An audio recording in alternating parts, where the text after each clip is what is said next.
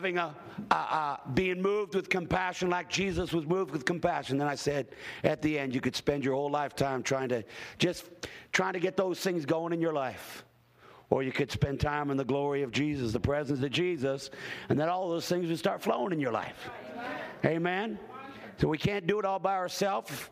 We got to be in the presence of the Lord, and when we spend time in His presence, we're changed into His image. Amen. Praise God. I, man, I'm just excited tonight because I, I feel like you came to receive tonight. Woo! Hallelujah. Come on.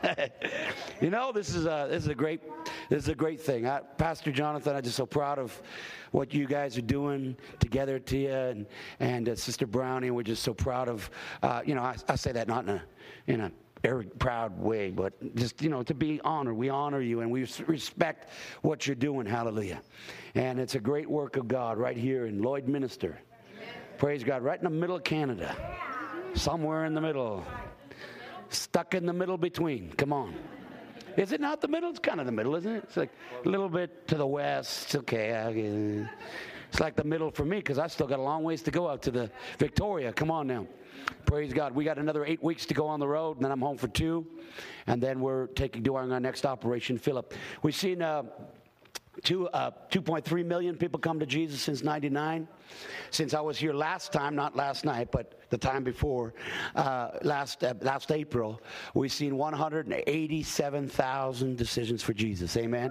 That's worth clapping about. Come on. Woo! Hallelujah and uh, and and and I'm really humbled because I'm just a boy from. I didn't grow up in Tulsa. I didn't grow up in Dallas. I grew up in Hamilton, Ontario. You know, like Smog City. Come on now, is that where you're from? Smog City. But she's just she's like, Hallelujah! God can use a Canadian. How many believe God can use Canadians? Hallelujah! Hallelujah. He can. And I always I always have fun because I can get in your face like some American evangelist, but but I can I can do it better because I say, I ain't an American trying to tell Canadians how to act. I'm a Canadian. Praise God, and God can use Canadians. Praise I said God can use Canadians. Now, if you're not a Canadian, you can become a citizen. Can't you? Hallelujah. Praise God. But how many know God uses kingdom people?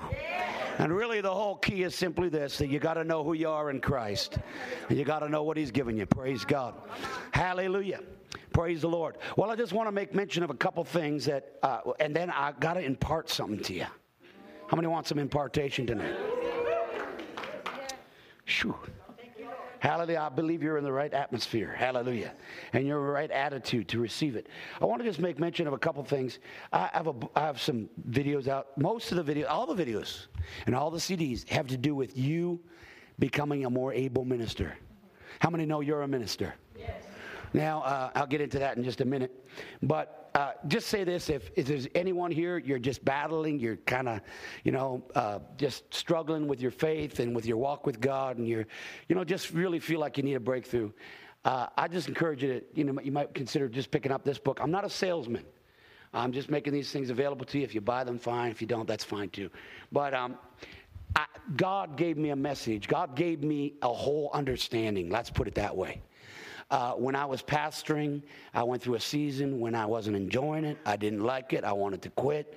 I wasn't really uh, enjoying uh, it. I was not healthy.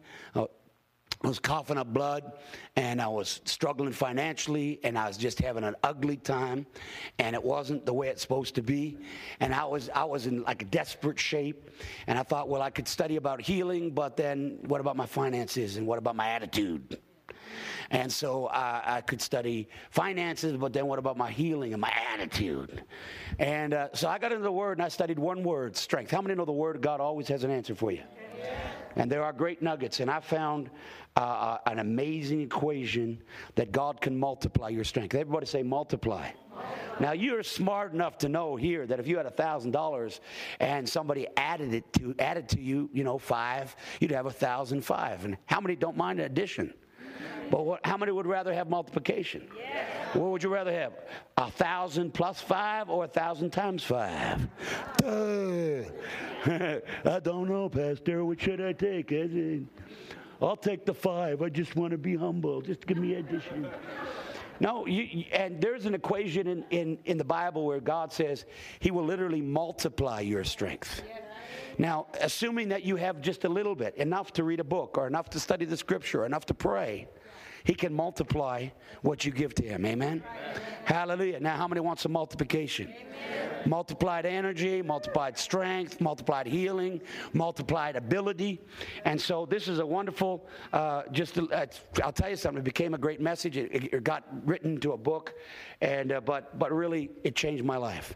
And if you see any strength in my ministry, it's because uh, I really dug in and studied the Word of God. This is my before picture, this is my after picture because the righteous are as bold as a lion. Amen. Praise God. Who wants this book? I'm going to give it to this dear sister over here. Hallelujah, right in the third row. Everybody say, Bless her. Bless. Praise God. Hallelujah. Praise God. Hallelujah. Whole bunch of people got healed in their shoulders last night. Praise God. Come on, just swing your shoulders around. Praise God. Hallelujah. It wasn't, somebody said, was it shoulder night? No, not really. God was doing a lot of things, but but just that somebody hooked into God for, you know, here's a book called, uh, every, uh, it's called Personal Ministry Handbook. Now, just say this, this is in conjunction with what I'm preaching tonight. I really believe, listen to me, you know, uh, the Bible says give honor to who honors due, right? Yes. Understand that? And so if you receive me as an evangelist, you'll get the evangelist's reward right? You honor your pastor, you'll get the pastor's reward. And that's a great deal because if you don't have to be a pastor and you get a pastor's reward, that's a really cool deal. You, all you have to do is just honor him. Hallelujah. But, uh, and them. But uh, this book is a personal ministry handbook. I believe as an evangelist, and I'm not trying to belittle my profession, but I really believe that out of the fivefold offices, the evangelist is the the of the fivefold offices. You know, and I'm not, I'm not trying to be little. I know who I am in Christ. I'm not bothered by it at all. But I just know this. What evangelists do? We get people saved, get people healed, get people excited about coming to church. That's it. That's it. I mean, there's a whole bunch of other, you know, sub sub things like repair vehicles and you know get get people moving and stuff like. that. But the, it, we get people saved, get people healed, get people excited about coming to church. What's the believer's job? Same as mine. Hallelujah. You don't have to counsel people. You don't have to, all you have to do is get people saved, get people healed. And you, and not only you don't have to do it, but you get the privilege of doing it because you're a believer. Amen. So in this book is a whole bunch of, of answers to uh, people. Like, for example, there's reasons uh, why people say they don't need to be saved. For example, say, God loves me. There's no need for me to get saved. Or, I don't need a Savior. Or, I've tried, but I've failed or it's too late for me. And there's all scriptural answers as to how you can minister to people, why they need to be baptized in water, and why they need to be filled with the Holy Ghost. Wouldn't it be wonderful if you just brought a whole bunch of people to church and pastor gives an invitation and uh, they don't come forward because they're already saved? You already got them saved during the week. They already know that. And the pastor says, I couldn't understand why they didn't come forward. How come you, are you saved? Yeah, I got saved on Tuesday. Yeah. Praise God. By the way, Pastor, can you baptize me in water? My somebody taught me that I should be baptized in water. Come on, how many think that would be the way the church is supposed to operate? Praise God. Amen. Well, and uh, so you might want to get yourself a book like this. And if you're if you're lacking joy, there's some very excellent scriptures on the joy of the Lord in here. And uh, then I have a book here. This is uh, really uh, uh, just came off the print about three weeks ago now, and uh, it's called I Took My Blackberry to Africa. And the whole book was written with my thumbs, uh, like this. I, was, I thought I was going to be smart. I'll leave my computer behind. I'm not going to do anything. And I got there the second day and I thought, I should keep record of what's going on here. And uh, by the time it was done, it turned into a book. And so it's a copy of my transmissions back to my wife of what is happening daily. So it, it discussed some of my problems, the difficulties, some of the challenges. At one time, at one point, we had to tie the front suspension together with, like the springs were all broken, and we had to tie everything together with strong ropes, and we had to just pray that we'd go down the road. Come on now, because there's no parts anywhere, you know, and and just uh, lots of fun stuff. But it also records some of the miracles and uh, and the uh, healings and the salvation. Sixty-four thousand people saved in three weeks. Praise God. Praise God. Amen. So yeah. So you might want to get yourself a copy of this book. Uh, I know if you do, you'll be blessed. And if you if you if you can't afford one, get you know, borrow somebody who bought one. Praise God. Borrow somebody else's. Uh, but I also want to just mention real quick, we're taking a tour with us to Africa. Now, you got to understand, I go, we do Operation Phillips. Operation Phillips are in dangerous territories. They're in places I don't take uh, people with me. I don't take teams with me. I have a team in Africa of Africans that go with me. It's just Zach and I and maybe one pastor or so. But I don't take other people with me because I don't want to be worried about you and uh, you getting into a situation or you being shot at or, or, you know somebody you know attacking you or somebody getting in your face uh, and so forth. So because we're going into Muslim territories, we're in places where the gospel's not been preached, and so we don't take people with us to that. But we are taking a team with us to northern Uganda. And I think our sister over here is, which sister is from Uganda right there? She's from Kampala. And uh, Bonasafiwe. May, uh, what did I say that? I say, uh, Mukama boss boy. Hallelujah. Okay, and uh, but we're going to uh, Uganda and uh, northern Uganda. We have a we have a compound. I think you saw a nice compound there, place where you can sleep in nice clean sheets and nice beds. The mattresses are really comfortable, uh, more comfortable than uh, the ones that some of the hotels. Although I'm really blessed here. Praise God. I want you to know that. And uh, I know how to abase and abound, but when I come to Lloydminster, I always abound and I'm always treated like a king. I was just saying to Pastor, I am so blessed to have some room that I can actually kind of study in a different room and sleep in a different room and do my laundry and get my car fixed and all kinds of stuff and, and you know, plan ahead and stuff like that. Because sometimes when you're scrammed into a, I don't need a, a, a, nice, a big place all the time, but I just appreciate when I got it here. Praise God. But anyways, uh, at the, uh, the trip is going to be 13 days of ministry and then a couple days of safari, and we're going to sleep actually on a game reserve where there's, uh, they say that animals come right by there. I've been in one of those uh, on the game reserve, seen the place. It's a very nice place, and uh, you love it. And God can provide for you. Amen. Hallelujah. So if you'd like to take a trip with us, I would say this: that grab one of these yellow sheets, and uh, and then also um, put your email address on the on the form at the back, and we'll get you information with another week or so, week or two, about it. And if you still are interested, but June wouldn't fit, we're doing this every year, sometimes two times a year. And so we just believe, and we'll be holding a crusade. Uh, you'll minister in prisons, you'll minister on the streets, and uh, you'll be amazed at how the Lord works through you. And you'll come back excited. Hallelujah. Praise God. Amen. Amen. Hallelujah. So, how many would be interested at some time in your life going to Africa? Well, that's half the church. Praise. Just don't all go at once, then. Praise God. Hallelujah. And uh, and uh, we just appreciate you considering that. I want to talk to you tonight about the mission. Everybody say the mission. mission. I want everybody to stand right now because I want impartation. I'm not here to just blow in the wind tonight. Hallelujah. Just stand up, lift up your hands towards the Lord right now. And Father, I thank you, Lord God. I know that the things that I have to share tonight would only, would only be words, would only be information, would only be stimulation to the mind if it weren't for your Holy Ghost. But I thank you, Lord God, that the glory that was given to Jesus has been given to us. Hallelujah. And that anointing makes preaching and teaching easy to be listened to, easy to be understood, and easy to be applied. And we thank you, Lord God, that there is impartation tonight in the mighty name of Jesus. And everybody said, Yippee! Woo! Praise God. You can sit down. Hallelujah. Praise God. I'm going to start off a little slow tonight, and uh, but uh, just a little, little, just kind of set the stage here. You know, sometimes we get in the mindset that uh, that all the ministry, most of the ministry across Canada, if we're not careful, and really it's maybe not the mindset, but it's also probably a reality, but it's not supposed to be. That much of the ministry that takes place across our nation happens between this pulpit and the back doors of the church. Are you with me right now? And really, that, that, that shouldn't be our mindset and it shouldn't be a reality. Come on now. It really ought to be, uh, this ought to be a training, this ought to be an equipping place. It's not that you can't get ministered to, but the, the place, uh, the altar is a place to get ministered to, but it's also to, a place to get empowered. Amen? And uh, the, the church is a place, yes, if you're broken, you can be fixed, but also then you go out with a purpose. It's like a, it's like a barn. You know, you bring your implements into the barn and you sharpen up the, you know, the plow and you sharpen up this and that, and then you go out. And really, all the ministry that goes on in Canada, you know, 95% of the real ministry that goes on in Canada ought to be going out beyond the walls of the barn. Amen. Now, how many think something's got to change if that would be a reality? Amen.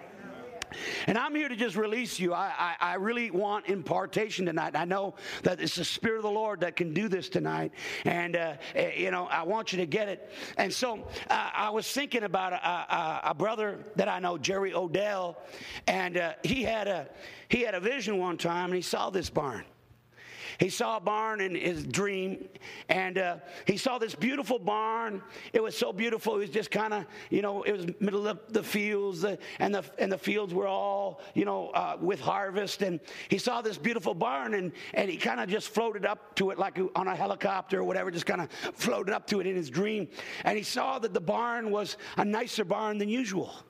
And he looked at it, and the barn was all painted, and the barn had clean windows, which is a change. And uh, and and then under the windows there were little flower boxes, and there was a cement pathway, and there was flowers around the barn. And he said, "Man, this is an unusual barn." And then in his dream, the Spirit opened the doors. And when he opened the doors, there wasn't any tractors in there. There was just some bales of hay, and there was a bunch of chairs, and then there was a whole bunch of instruments. And at the back, on the back wall of the barn, it said barn dance every Saturday night. And then he woke up and he said, God, what's that all about? And uh, the Lord spoke to him. Now, this won't get you shouting, but it'll get you thinking. Okay, now you're not going to shout about this, but you'll start thinking. How many want to think for, like that ministry called "Let My People Think"? Amen. Hallelujah. And uh, so, and, he woke up in the morning. He said, "God, what is that dream all about?" And he said, "Many of my churches have been turned into barns."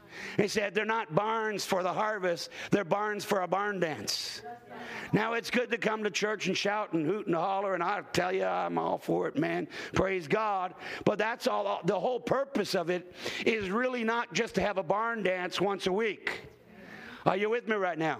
The purpose of the barn is to is to keep the implements and, and, keep and sharpen the tools so that we can so that really we can go out beyond the barn and we can do the work of the ministry uh, 24 hours a day, seven days a week. Come on now, all week long. Come on, all night long. Hallelujah. Praise the Lord. I heard an interesting thing one time. Uh, Kenneth Hagin was uh, driving down the street and he saw one of his uncles and his uncles was staggering out of a bar. Now, I know you don't have any relatives like that, but, uh, you know, seems like we all have one. You know, they come around, we say, well, they're not really related to us, you know. and, uh, but, uh, uh, you know, Kenneth Hagin saw him, his uncle st- staggering out of a bar. And so Kenneth Hagin reached off uh, forth his hand. He was driving. He reached forth his hand towards him and said, Save him, Lord. And the Lord spoke to Kenneth Hagin, and, and, and this is what the Lord said What more do you want me to do? What more do you want me to do? What, what do you want me to do? I, have given my life already. I've shed my blood. I, have done everything I can do to save him. What more do you want me to do? And Kenneth Hagin thought for a moment. He thought, man, he, said, you know. he started thinking, he thought, well, you know, if God's, if Jesus done everything He can do, then there must be something I must do. Come on now, you're with me right now. And so a lot of times we talk about the harvest is coming, but I want you to know the harvest is here.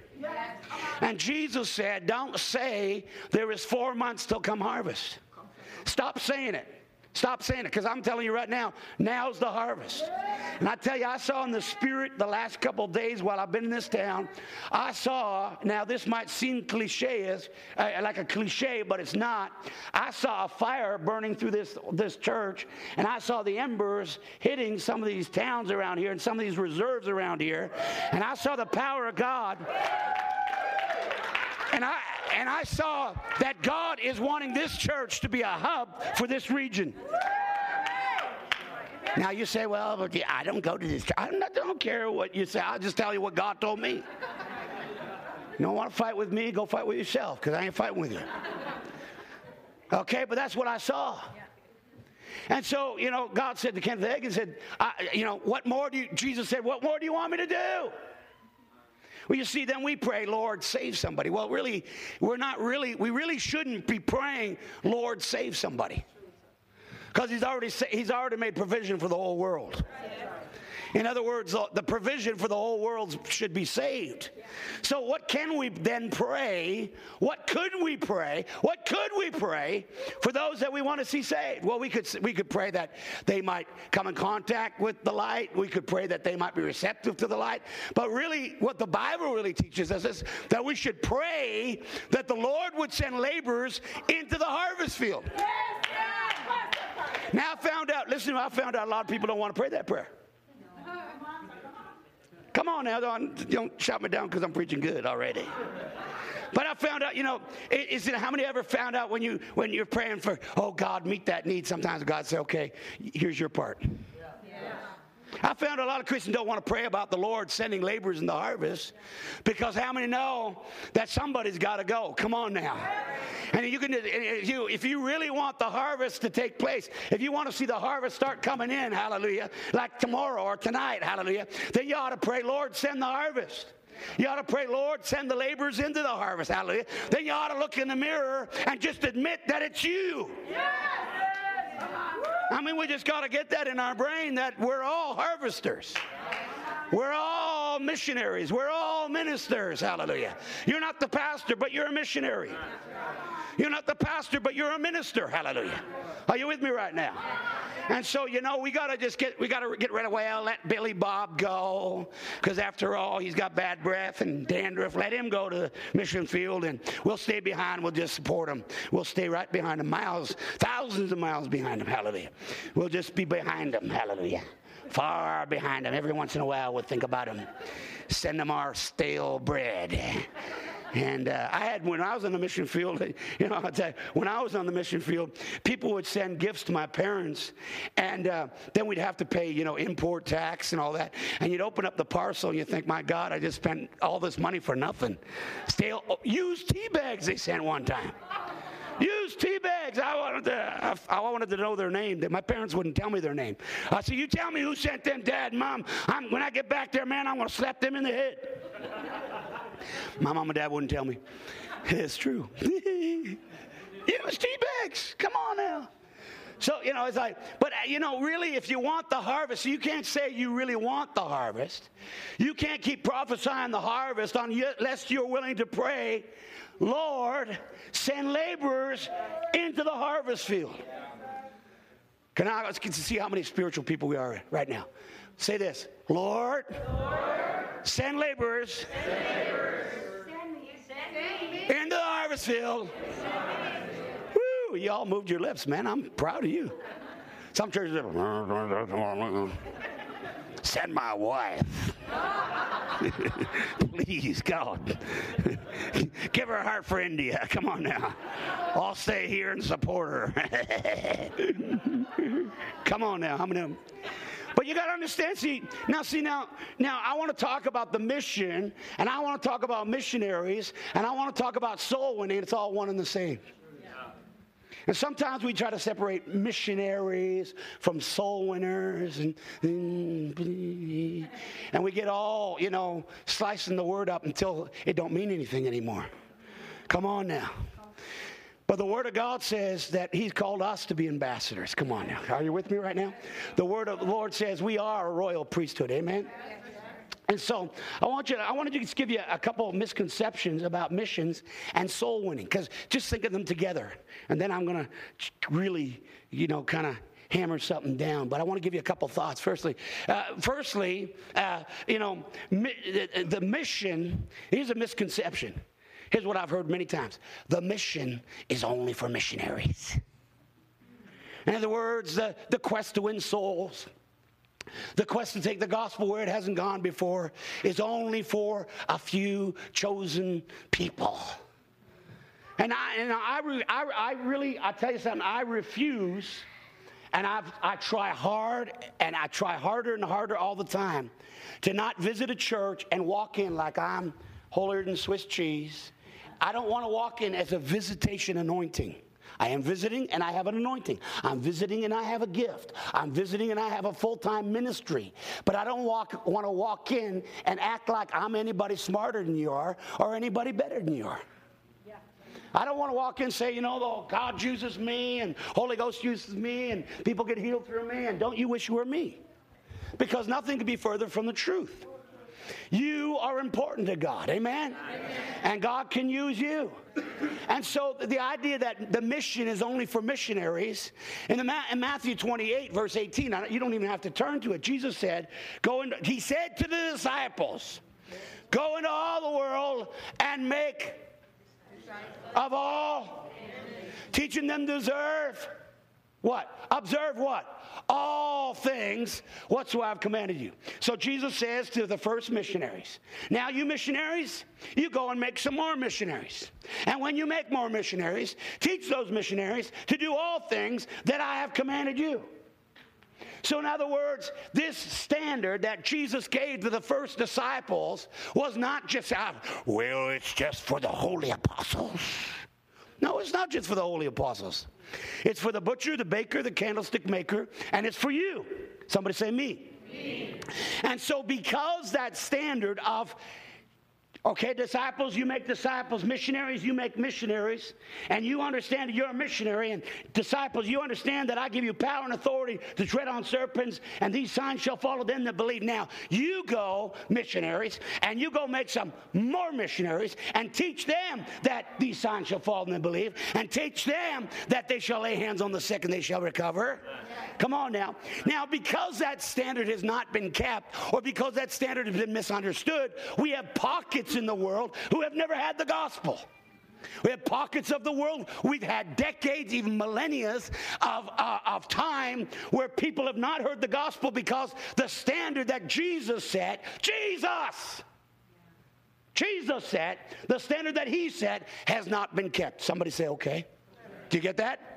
So that would mean if, let's say, if Pastor Jonathan is a descendant of one of the disciples, and he is doing what he was taught, then what is he supposed to teach you to do? The same thing. The same thing. And since he is a descendant of disciples, and they were first taught that they were to be missionaries, and they were to make disciples of all nations, and they were laying hands on the sick, and they were to cast out devils, and they were to get people saved, then what should you be doing? Same the same thing. And I'm not here to, uh, I'm going to teach you this right now, and, and, we're not here to, we're not here to teach you something, put a burden on your back that you can't carry. We're here to give you the empowerment to do it. Amen? Hallelujah. Nothing worse than, you know, somebody trying to teach this without. The second misconception is this. We must reach our Jerusalem before we reach Judea and Samaria and the uttermost parts of the world. I've heard pastors say that to me. Well, Brother Mark, we just love your vision. We're so excited that somebody is going out into the world to preach the gospel into North Africa where there's so many Muslims. I'm glad it's you. They say that. I'm glad it's you because I uh, it wouldn't want it to be me. And then they say this well, we're in this program right now, and we got a building program. But after that program's done, after we take care of our Jerusalem, we'll start taking care of the rest of the world. Yeah. And then the funny thing is, and there's a few pastors like that's not all, thank God, but there are some that as soon as they finish that building program, they enlarge the sanctuary. Next thing you know, they got another program. They're going to enlarge the gymnasium. Come on now. And then after that program, they say, Well, Brother Mark, I know I told you after the sanctuary is built, we're going to start supporting you big time, but we got to build this gymnasium because our kids need to play basketball. And so then they build, and nothing wrong with the gymnasium. Come on now. But, but, but it's not. And so then they get the gymnasium built, and then they say, Well, we got to do this and we got to do that. And we find out that there are churches and there are people that consistently and always are taking care of their Jerusalem, and they forgot the rest of the world. Now, I'll tell you something. You show me a church that's growing, and I'll show you a church that's connected to missions. And I'll tell you right across this nation, the churches that are growing, where people are getting saved, where people are excited about the Lord, the pastor has stood up and said, I know you can't see them, I know you don't know them, but there's a world out there that needs Jesus. And because he has told you there's a world out there that needs Jesus, it is God in your heart that the people around you need Jesus. Hallelujah. And the light that shines the farthest is the light that shines the brightest at home. So saying, well, I got to reach my Jerusalem first before I reach the rest of the world is like saying, well, God, after I learn to love you, then I'll love my wife. or like saying, after I love my wife, then I'll start to love my kids. No, you know, God's not like that. He's a smart God. He can, he can help you love Him, and you can love your wife, and you can love your kids, and you can love your dog all at the same time. Come on now, how many know you could? Because you are not just a one-track person, hallelujah. And can God can give you the ability, hallelujah. The interesting thing is that Jesus said, okay, the authority to go into all the world and preach the gospel. I told you on, on Sunday night back in Loon Lake, if you were there, the authority was in the word. He said, go into all the world. He said, make disciples of all nations, freely have received, freely give. The authority is in the word. And how many have read that? And how many know that's in the word? But you know what? If all you've got is the authority and, and, and all you've got is this commission on you, it almost becomes a burden. It becomes like something. I remember one time saying to my wife, Why did God give me a vision I can't fulfill? Which was a lie. Which was a lie. I was totally in deception at that moment. I said, Why did God give me a vision I couldn't fulfill? Well, the problem was I read in the Bible what I'm supposed to do, but I didn't have any power to do it. Are you with me right now? That's why last night I tried to help you to see the more we spend time in the glory of God, the more we'll be like Jesus. Hallelujah. And the more we are like Jesus, the more people will be touched, the more people will start following us, the more people will find that resident power available on demand for external use. Come on. How many want to be Christians? Woo! Hallelujah. The third misconception is this. Here's one every mission must be fruitful. Mission, Pastor and I were talking about this a little bit, uh, and he was telling me, giving me some illustrations, but I'm not going to use this. But you see, we get the idea every mission must be fruitful, but can I tell you something right now? Every mission is not always fruitful. You know, the sower goes out the seed, so the seed, and the Bible said some fell upon stony ground, some fell by the wayside. Come on now. Are you listening to me right now? Is the sower condemned because he didn't get success every time? No, he's commended for sowing the seed. And so we must learn to celebrate the, the effort. Yes. Come on now. We must learn to, let me just do, let's do the mathematics here. Jesus, when he fed the hungry, it says there were 5,000 men. Now, there was probably, you know, at least four or 5,000 women, because how many know where there's men, there's always women. And a lot of times there's more women than there are men. So there's at least, let's say 10,000. And then, you know, where there's men and women, there's always kids. Right? Come on now. So there's at least 15 or 20,000 people. Jesus fed the multitudes, but when he rose from the dead, he only, he only had 500 people that he could invite to the upper room. And then when they went to the upper room, only 120 people showed up in the upper room. Are you calling Jesus a failure? No. So we must learn as a church to celebrate the effort. Everybody say effort. effort. Now watch this. You know, service, and this is what usually takes place. Anybody got a testimony? Pastor gets up. Somebody gets up and says, "Well, Pastor, yesterday the Lord spoke to me. Somebody was on the park bench, and Lord spoke to me. Hallelujah!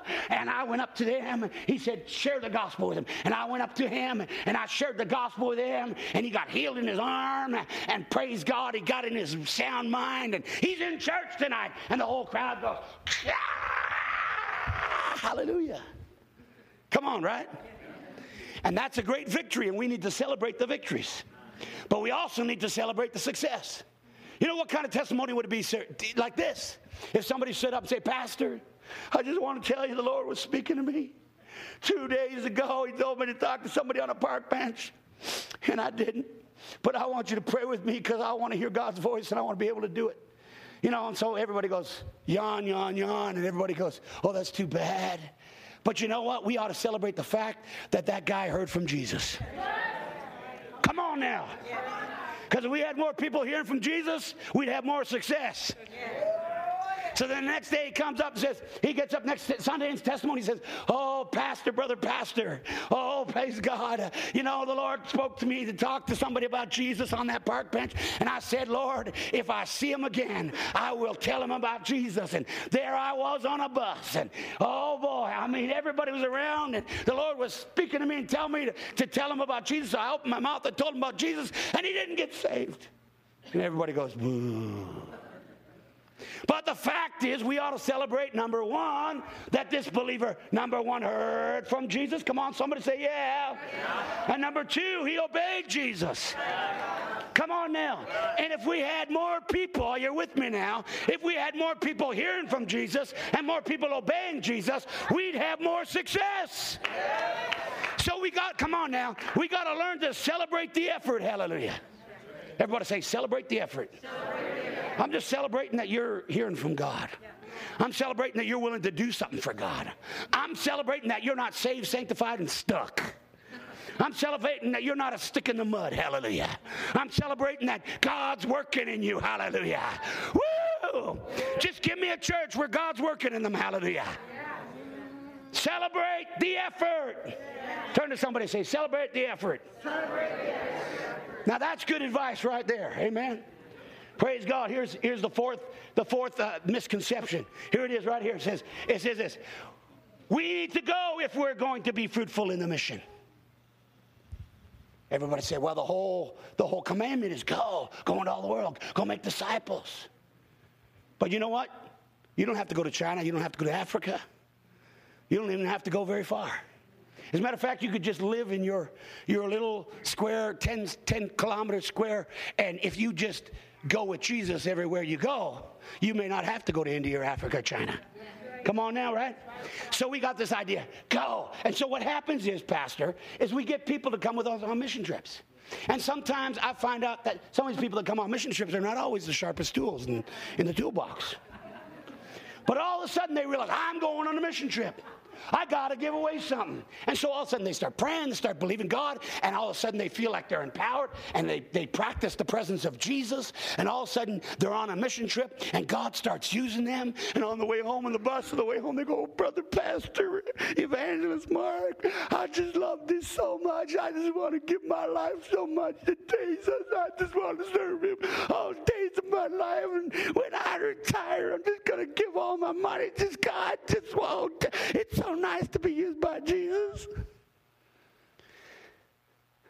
And they come back and they lose track of the fact of the indwelling presence of Jesus. Huh? And they become duds and useless and a pain in the derriere. Come on now. Now, that's not always. Because when you go on a mission trip with me, you're going to hear a couple messages from me saying, if you go home and you're less than what you were before you left, then you didn't get nothing and you just wasted your money. Come on now. Are you listening to me right now? So the whole deal is you don't have to go because also there's not just the concept of all of a sudden getting anointed to go, but you can be anointed to stay and you can be the river, and you can be the well. Come on now. And you can be the city on the shining hill, right where, and you can be the light. Come on now, right where you are. Hallelujah. Come on, somebody get excited. You say, well, Brother Mark, all I have is one piece of fruit in my life. Well, just hang that branch out and let people eat of it and believe God that He'll multiply it. Come on now.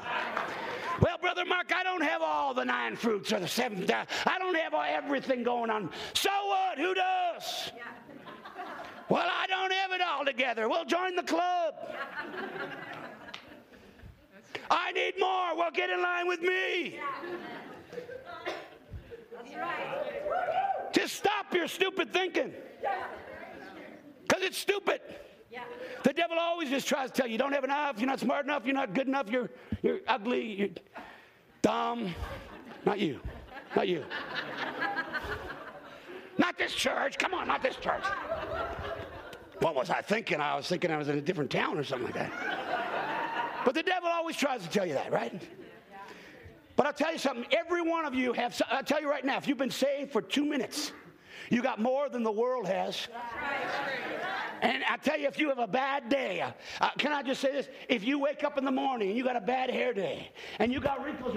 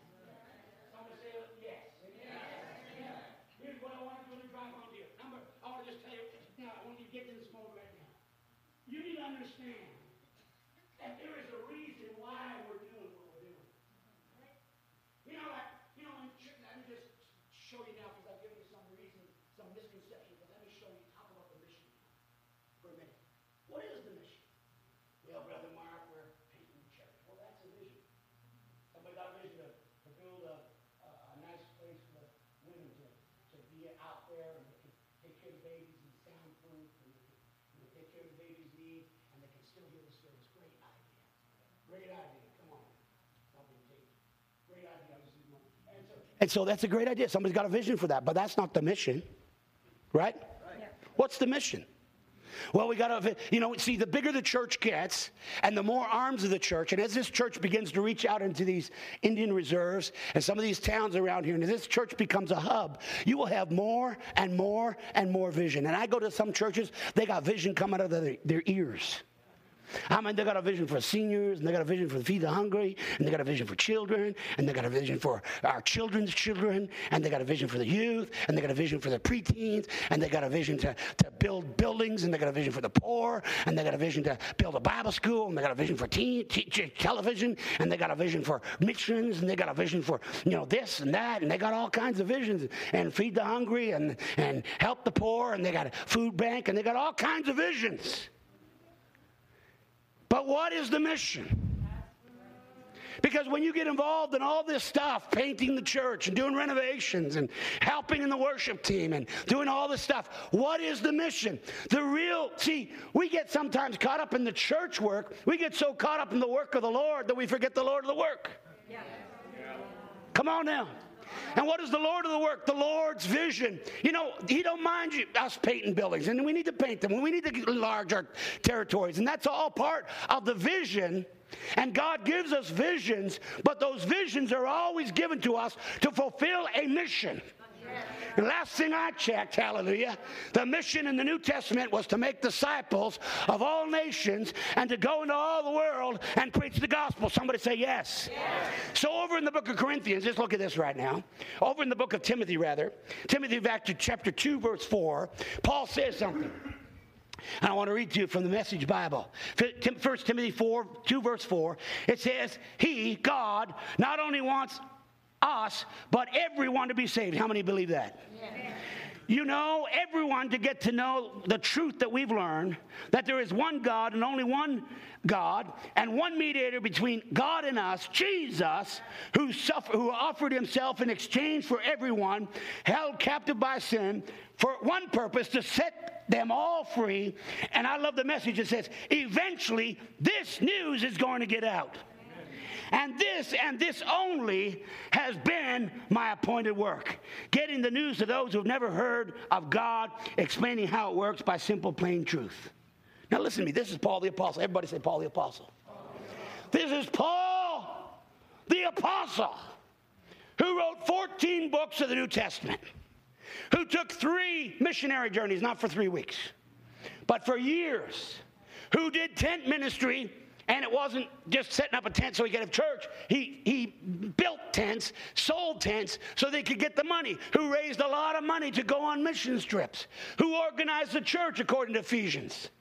Into apostles, prophets, pastors, teachers, and evangelists so that every saint could be equipped for the work of the ministry or they could be equipped to be a missionary. Right? This is Paul the Apostle, and he says, he dares to say, 14 books. He dares to say, This and this only is my appointed work. What is my appointed work? To get the news out that there's one Savior. What is the mission of the church? To get the news out. There's a one Savior, hallelujah.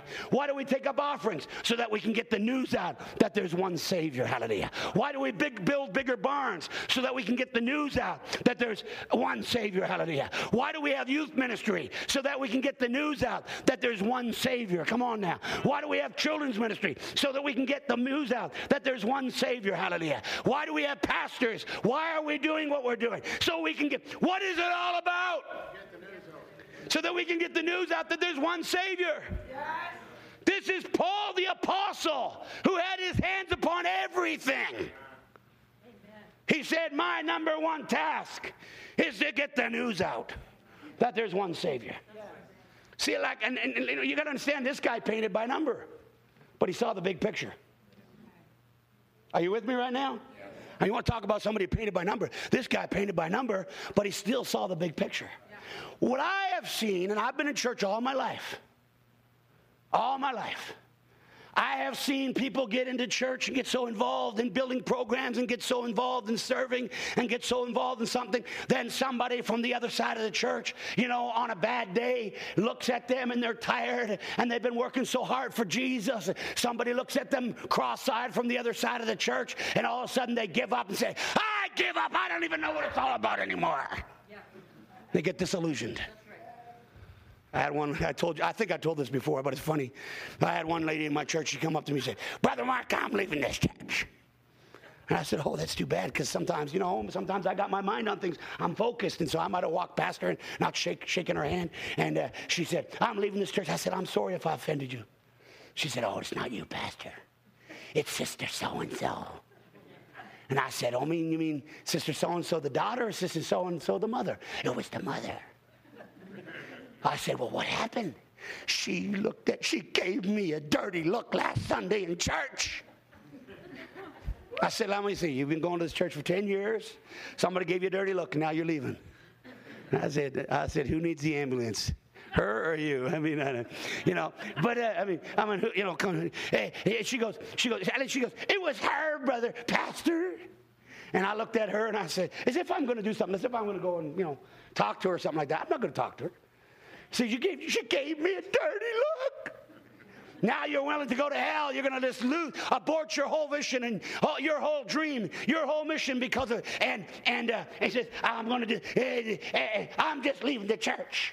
And I said, Well, it wasn't the daughter, but it was the mother, right? I said, I happen to know something about that mother. That mother's been having problems with her stomach and with gas. And I imagine she was just looking for the exit sign so she didn't blow up the whole building. she probably wasn't even talking about, thinking about you.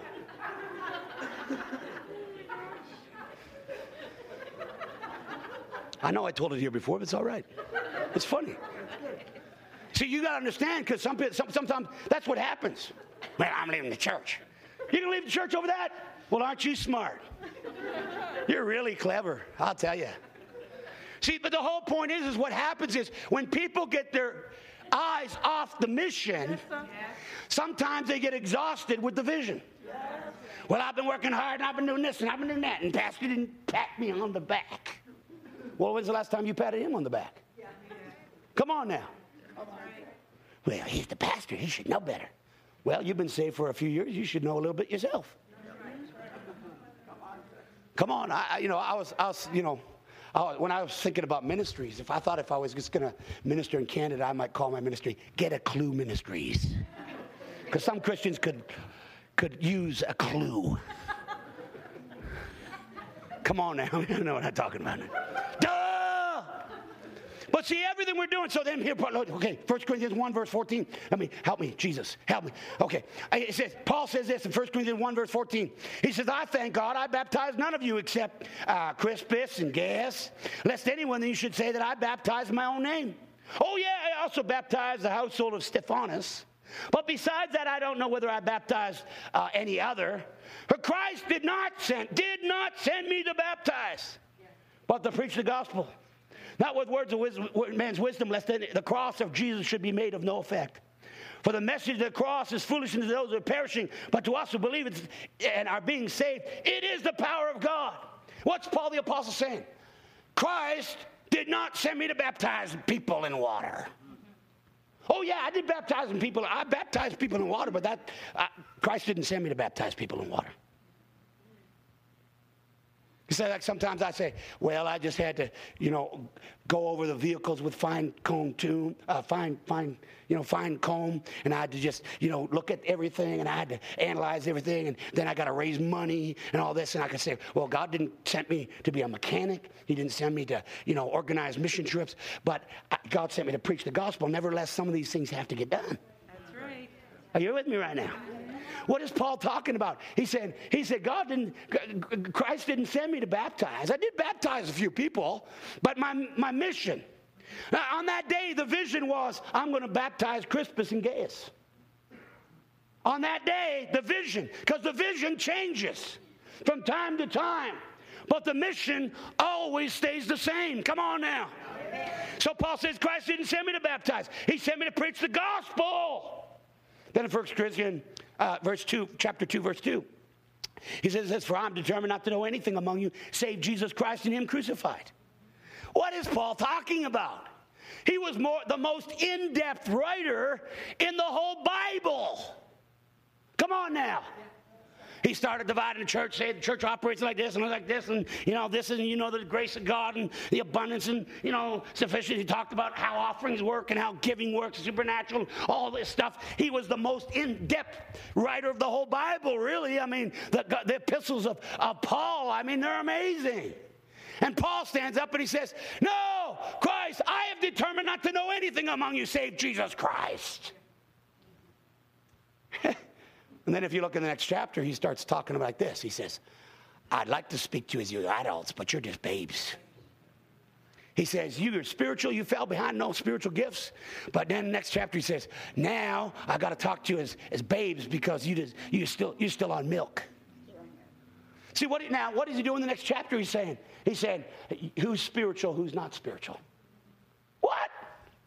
No, in, in, in, chapter 2, verse 2, he's talking mission talk. He's saying, My mission. The whole reason why I'm here, yeah, I'll deal with who's spiritual and who's not spiritual. Yeah, I'll write some books and yeah, I'll raise some money for a mission trip. But my whole mission is to reach the lost. Come on now. Are you with me right now? I had one pastor say to me, he said, he said, my whole mission as a pastor from everything, everything, my number one mission is teach people to worship Jesus. I said, That's great, but that's not your mission. Your mission is to reproduce what Jesus produced in the disciples. And they worshiped. And we need to teach people to worship people, worship God in spirit and truth. And I love this church. You're a worshiping church, but that ain't all there is to it, baby. There's a time to worship, and there's time to stop worshiping and go reach the lost. Hallelujah.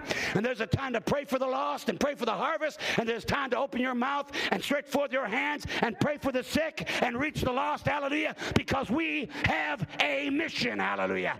What is the mission? The mission of the church is to reach lost. And everything we do, if it doesn't under, if we don't understand the mission, then we have a whole bunch of messed up believers. So how'd you like to be? I was over in a couple years ago. I had the privilege of, of actually preaching in the GM factory in Oshawa. Can you believe this? I was given the opportunity to preach at every station. They would have a five minute break, and I was allowed to preach at every station on the assembly line on a regular day. It was no special day except for I was allowed to preach. And anybody wanted to come over on their five minute break, they could come over, and I'd preach for three minutes and pray for two minutes. And then on the coffee breaks, they had 20 minutes. And they'd take five minutes to go there and come there. And I'd have 10 minutes to preach and five minutes to pray. And I did it all day long. And God gave us a great victory. We had hundreds in that one day. We had hundreds of people interested in the gospel. And then we had a tent meeting about 20 miles away, and we had hundreds of people give their heart to Jesus from the GM factory. Amen. Hallelujah. Some of which I know have gone on to heaven already because we had the opportunity. But can you imagine what it is like every day? Come on now, you live in Alberta. But can you imagine what it's like to, to work in one of those assembly plants and have the same job every day for 30 years? Take the drill, take a screw, and put it in the dash.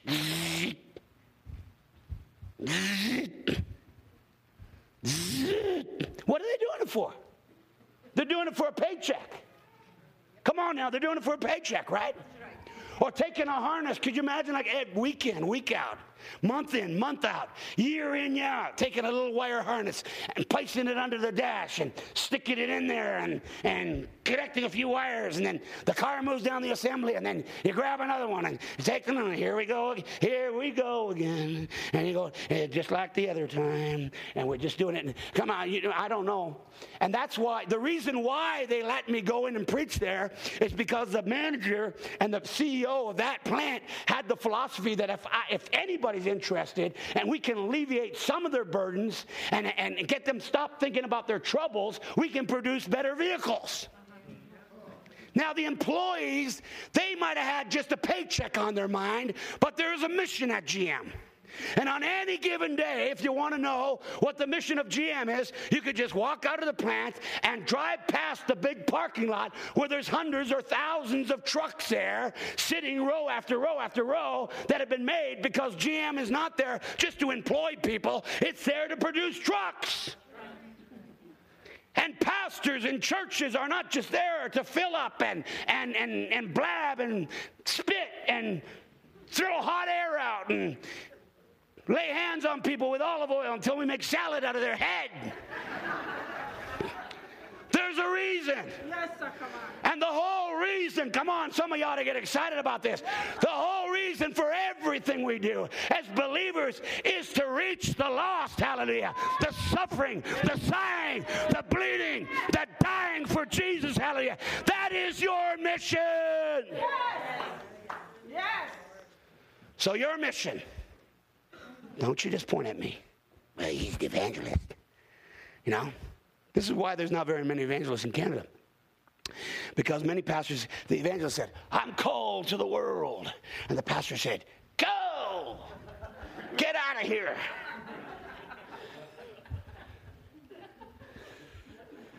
because many evangelists have used unscrupulous ways of raising funds. God told me to work in the church, work in the local church. I'm not going down the highway, going to rent a hotel next month and, you know, gather my own following. I believe in the local church. Are you with me right now? But then we got the idea that a missionary is just a select, uh, just a few, just a select a few. No, can I tell you something right now? You are the missionary. Turn to somebody and say, You're a missionary. Now, I used to tell, now see, I, I, I, don't, it does, I don't have any scripture that says, Thus saith the Lord, you are a missionary. But I do have scripture that says, You are a minister. Uh, for example, Isaiah 61 says, Because of Jesus, you shall be called priests of the Lord, and men shall call you ministers of my God. In other words, you are a priest of the Lord. You're, you're, you're the go between. You're the introducer. You're the only Bible that some people will ever read. Come on now. And you actually are there in Christ's stead like an ambassador. When I stand up in Africa, in Sudan, where there's, you know, 99% of the people are Muslims and they got rocks and sticks in their hands, I don't say, well, I got something that you might want to listen to. I get up and say, God sent me. I am an ambassador from heaven, and I am God's representative right here, right now, to tell you that He loves you and that He wants to put His love on you, and He wants to bless you, and He wants to heal your bodies, and He wants to give you purpose, and He wants to give you destiny. And with the authority that I speak, hallelujah, thousands believe. Hallelujah. Well, that's because you're special. No, it's because I'm obedient. Because everybody's special. There's no big people in this room. There's no little people in this room. I'm tired of all that shenanigans. Yeah. I'm fed up to here with it all. I'm fed up to here with it all. I'm fed up with all that stuff. Now I'm telling you, you know, you say, well, you know, that doesn't mean that you're the pastor just because you're a minister. Because you're not called to do that. Like, for example, you may not be called to be a full time evangelist, but everybody's a missionary.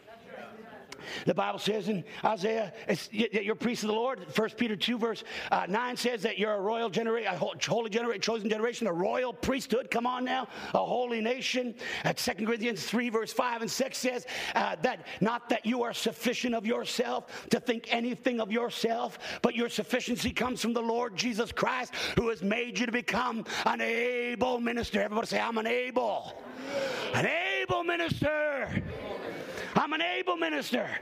Come on, open your mouth and say it. I'm an able minister. I'm an able minister. Why? Because you're so smart and you're so wonderful? No, because He's so smart and He's so wonderful, hallelujah. And He lives inside of us, hallelujah. And we are not sufficient of ourselves to think anything of ourselves, but our sufficiency comes from the Lord Jesus Christ. Yay, God. And when you got saved, you weren't just born to go to heaven, you were born to be a minister of the gospel, hallelujah, to, to, to, to learn what Christ is like and then repeat and, and, and do what he did, hallelujah. And Jesus said, Greater work shall you do because I go to my Father. It didn't say, Greater work shall the preacher do, greater work shall the evangelist do. It says, Greater work shall you do. That means you, hallelujah. Come on, somebody say, Me. You're a missionary. You have a mission. Yes. And so when you're ushering, don't lose sight of that mission. Hallelujah. You shake hands with people. Every hand you shake is for one reason, praise God. It's to get people into the kingdom of God. Hallelujah, hallelujah. And when you greet and when you and when you feed people and when you cook that banana bread or whatever it is, and, and when you come on now, when you make that lasagna for that, you know, uh, pot blessing or whatever you do, and when you go down the street and give somebody a sandwich, come on now, or when you go and visit somebody, it's all for one reason, hallelujah, because you are a minister, hallelujah. Hallelujah. See, I used to say you're a minister. Now, let me just explain why I don't say you're a minister. Because everybody's got the concept that if you're a minister, you got to have a microphone in your hand. And today, where churches have come to a point where almost there's, you know, it, almost all the ministry happens with microphones. The worship, the preaching, and then there's a little bit of other ministry that happens. But you know, most it's even more so now than ever. The most ministry that's done in the church is done with a microphone. And so I don't want to say that you're a minister, a minister, because if I say you're a minister, you'll think you need to buy a microphone. But you already got a microphone. I'll never forget it when Reinhard Bonnke laid hands on my son and he prophesied. He said, I want to give you my microphone. And then he said, Not this microphone, because this doesn't belong to me. My microphone. Somebody say, I got a microphone. You got a microphone, hallelujah. Doesn't even need batteries, hallelujah. Come on now. You're a missionary, hallelujah. Somebody say, I'm a missionary. Woo! Woo!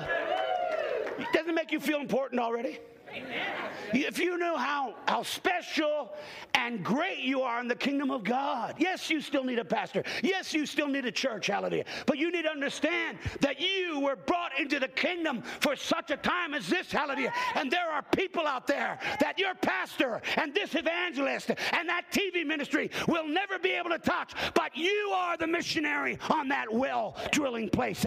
You are the missionary on that farm, hallelujah. You are the missionary in that veterinary clinic, hallelujah. You are the missionary of that car parts store, hallelujah. You are a missionary wherever, in your home, hallelujah. In the Walmart, in the Tim Hortons, in the Starbucks, in the second cup.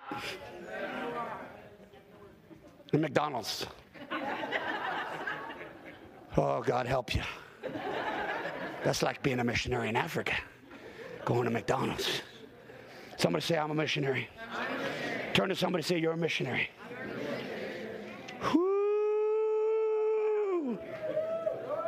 Oh, come on, turn to somebody else and say, "You are a mi- you are a missionary." Hallelujah! You're a missionary. You're a missionary.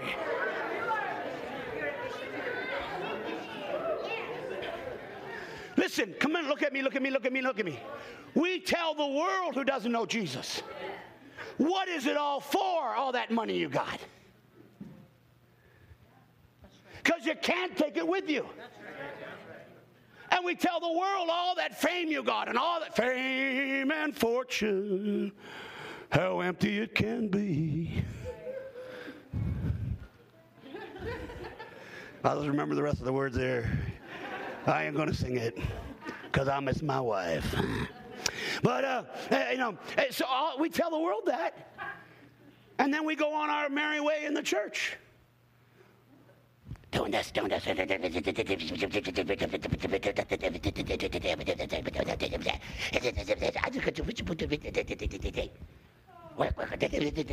What's it all for? What's it all for? All the offerings, all the sermons, all the giving, all the worship, all the teaching, all the programs, all the hours. What is it for if it's not for the purpose of harvesting the precious fruit of the earth? What's it for? I get tired of people. I put it in the back of my book. I sound like I, I, wrote it, and then I thought, should I really put that? Because it sounds like I'm bitter, but I'm not really bitter. I just want people to understand. And I put it right in the back of the book. I said, I've been blessed, and I'm so thankful that some people have caught my vision. But I'm frustrated with Christians who feel like they have no responsibility to anybody but themselves. Come on, come on, come on. Preach it, sir. Preach it. Well, I'm going to church to get a meal. Well, if you were smart, you'd learn how to make a meal for yourself. In fact, if you had to come to church, and I could tell the difference in the atmosphere tonight compared to last night. Some of you were in the glory. Come on now. Yes, and when you're in the glory, man, you start carrying something. Hallelujah.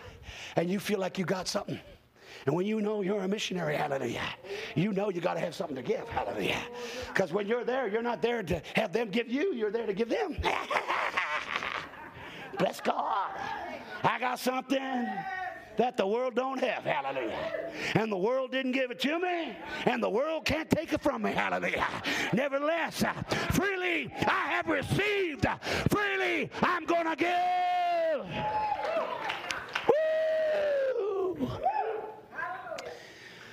I have people come up to me and say, I had somebody last week. They said to me after I've just preached, prayed for the sick, they came and said, they said, oh, you know, leave him alone. He's on vacation. They said that's what they said. That's what they said about me. The pastor almost fell over laughing. I almost punched the person in the eye. I was thinking, I don't care how hard you work, I work five times harder. I don't know, it's not nobody's comparing, but the whole point is, is I'm not on vacation. I, people say, oh, it must be wonderful to fly Around. I was home five weeks last year in my house. Five weeks. Now that sounds well, wow, see, it's wonderful. When you've done it for 30 years, it's like your head's spinning. Sometimes I just like to stay in one place for a while. I get up sometime in hotels, and I get up and I get up and bang, right into the wall because I forgot where I was. I'm learning now when I get up. Zachary's heard it in the middle of the night. Bing! What was that? Oh, his dad just hitting the wall again. he forgot what hotels he's in. Now I'm learning when I get up in the middle of the night, I sit at the side of the bed and say, okay, God, what country I'm in? What time zone am I in? what language do they speak here? Come on.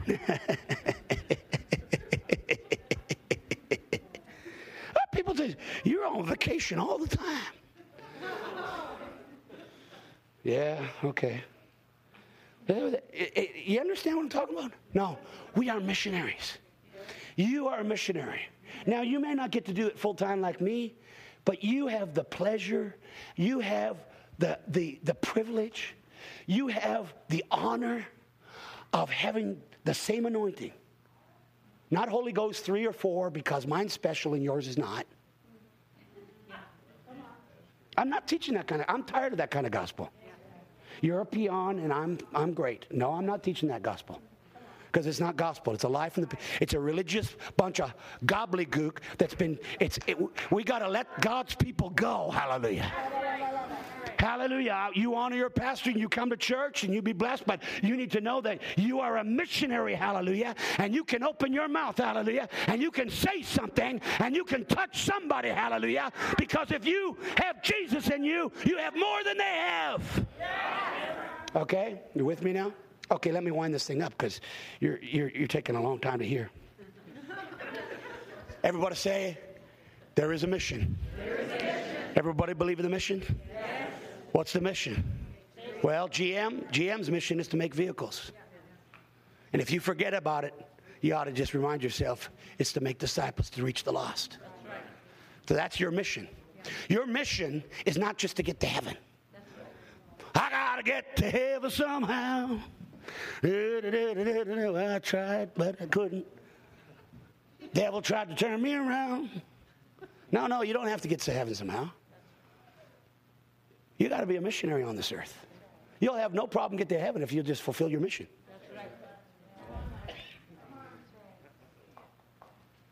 Yeah, I got a whole trying to just get to heaven. Oh, Pastor, will you pray for me? I've been serving Jesus for 27 years and I just don't know whether I'm going to make it. You sorry sight. No, no, no, no. You, you, you missed the whole thing. Because Jesus died so that you could have life and life more abundantly. And the great thing is, you get to do the works of Jesus. Woo! Look out, devil! These hands are healing hands. Look out, devil! My mouth is a mouth that can preach, hallelujah. I got a microphone. Someone say, I got a microphone. I got healing hands. I got a life that counts. I'm going to make it count. I'm going to make a difference. I am a missionary. I got a mission. And when you lose focus, that's when you get disgruntled, you get beat up, you get disweltered. Well, I don't know what it's all about. Why did the pastor say that? Oh, well, just shut up and do your mission. And if you'll start doing your mission, you won't even care.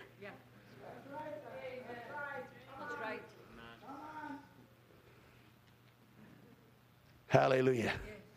Somebody say he's preaching good. Okay, let me give you the last one. This is my last point. If you have a mission, and if you are a missionary, then you got to understand you got to use what you got. Everybody say, I got to use what I got. Now, look at me right now, because here's the deal we're in church, and we know there's more. But if you always have your focus on the more, you will never lo- use what you have. Now, it, should we get more? Yes, get more teaching, get more understanding, get more anointing, get more smile on your face, get more Christ-like, get more, get more of Jesus, get more. I want more of Jesus, more and more and more. I want more of Jesus than I ever had before. I want more of His great love, so rich and full and free. I want more Jesus, so I'll give Him more of me, not less, more. Okay, I understand the principle of the more, but I understand how the more comes. The more doesn't come while you sit there twiddling your thumbs waiting for more. It never will come that way. Never, never, never, never. Never, never, never will it come that way. The more comes when you use what you have. So I heard somebody say, Well, I don't have much. Well, use what you have. Well, I can't do anything but smile. Then just smile. Smile a while. Your face can stand a rest. Everybody else could stand a All I can do, brother pastor, evangelist, preacher, all I can do is smile. Then smile. Smile people into the kingdom. I had a, when I was directing a camp in Parry Sound, we had 120 staff. I was director, had 120 staff, and we had 300 campers. And every week we'd bring people up from the Toronto housing, ward of the courts. Uh, their last resort is either kids go to jail or, or they go to Camp Kiryu, which is the camp of the Lord. And every, every week the bus would come, the buses would come in, three, four, five buses would come in, rolling in. And every week, by the end of the week, we'd have almost all of them saved. Hallelujah. And some of those kids today are pastors. Got saved right out of the wards of the court. They were from divorced homes. I had, kid, I had one kid open his briefcase. He never brought a briefcase. He opened up a suitcase, and all he had was marijuana and 2-4. Molson Blue. He didn't have any clothes, nothing. He was coming up to have a party. I had to take that from him. I didn't use it either. By the end of the week, he got saved. Come on now. Hallelujah. Hallelujah. Praise God. You see, now, see, see, see, the, the, the deal is we got to use what we have. And if we'll use what we have, the Lord will give us more. Everybody say some more. Some more. See, you understand that you got to use what you have. Now, now, see, see. Uh, uh, so at that camp, there was this little guy called Peter Puck, and Peter Puck was mentally challenged. He was mentally challenged, but he they would send him up to camp, and nobody wanted him all summer. And all summer, he'd stay at camp with us. And we'd love on him. He was just a little boy, but he was mentally challenged. And uh, but he had the most remarkable insight because he could see somebody that was hurting, and he would just walk over them, and he'd start to cry, and he'd go over to them, and he'd give them a little hug, and he'd start weeping. And next thing you know, the person that was getting the hug was weeping, and he had a little ministry all of his own. Peter Puck, we used to call him Peter Puckalo. Great ministry. All he could do was just give a hug. It's all he could do. But he made a difference in so many lives. Are you with me right now? So, so here it is. Listen to me, listen to me, listen to me, listen to me. Peter goes up to the gate beautiful. And the guy, he sticks out his palms and he asks for alms.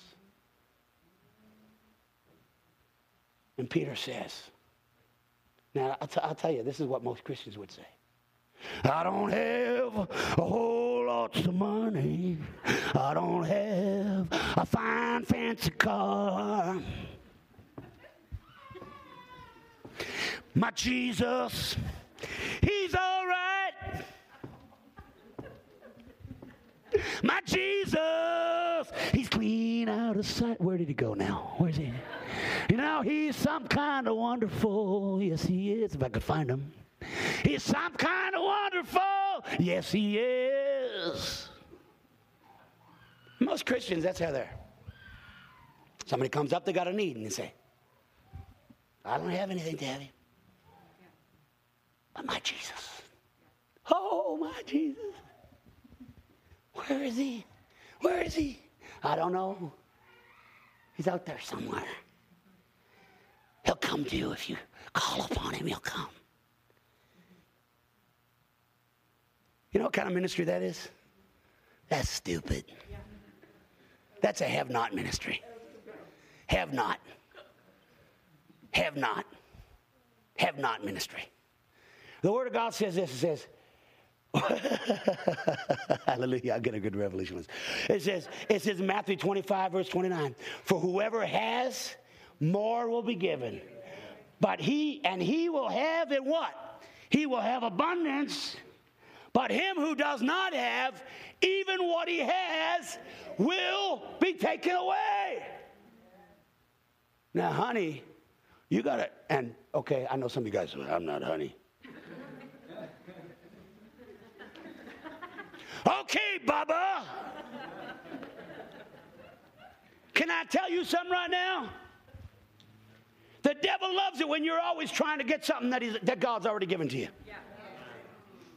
Oh, Jesus, come. Where'd you go? Oh, Jesus. Oh, touch me one more time. Oh, Jesus. Oh, where'd you go, Jesus? Kumbaya. My Lord. Like they say, kumbaya. It's like they're swatting flies. Kumbaya. Kumbaya. My Lord. The devil loves all that stuff. And Jesus, I think he's fed up with it all. Because Peter didn't say to the man at the gate, beautiful. He didn't say, look to Jesus. Somewhere. Just, just open your eyes sooner or later. You'll see him. In the stars, his handiwork I see. Well, he's up there. Well, Peter said, look at me. Mm-hmm. Everybody say, look at me. Look at me. See, now, the question is tonight if you are a missionary and you have a mission, then you ought to ask yourself whether you actually got something. Because if you don't have something, I want to tell you, if you don't have someone, if you don't have something, if you don't have something working on the inside of you right now, I got news for you. According to this scripture, if you don't d- discern right now that something and someone is on the inside of you, even if you determine that you don't have anything right now, you're going to be in worse shape next year. You're going to be more religious. You're going to be more blind. You're going to be more bound. You're going to be more crippled. You're going to be more useless. Come on now, right? Peter said to the end of the gate, beautiful, such as I have. Okay, I don't have a whole lot of money.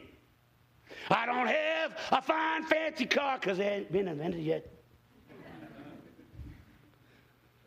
But look at me. Such as I have, give I you. I was talking to a pastor three, three weeks ago, and two weeks ago now. I was talking to him and he's crying and boo-hooing. He's having a nervous breakdown right in front of me. And I said, I said, Pastor, I'm really tired. It's one o'clock in the morning, but I said, I can help you. I said, he's crying. I said, look at me.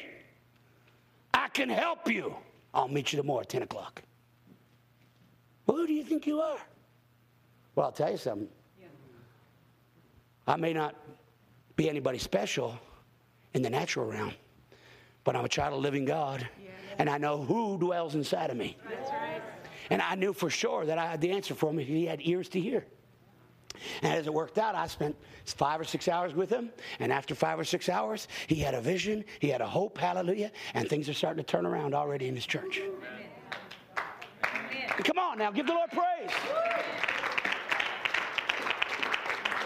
You say, well, why? Who do you think you are? Well, I'm just a man, but I'm not an ordinary man. Christ lives in me. Right. Such as I have. Right. See, I see, can I show, can I show you something right now? See, we come to church and we have these great worship services.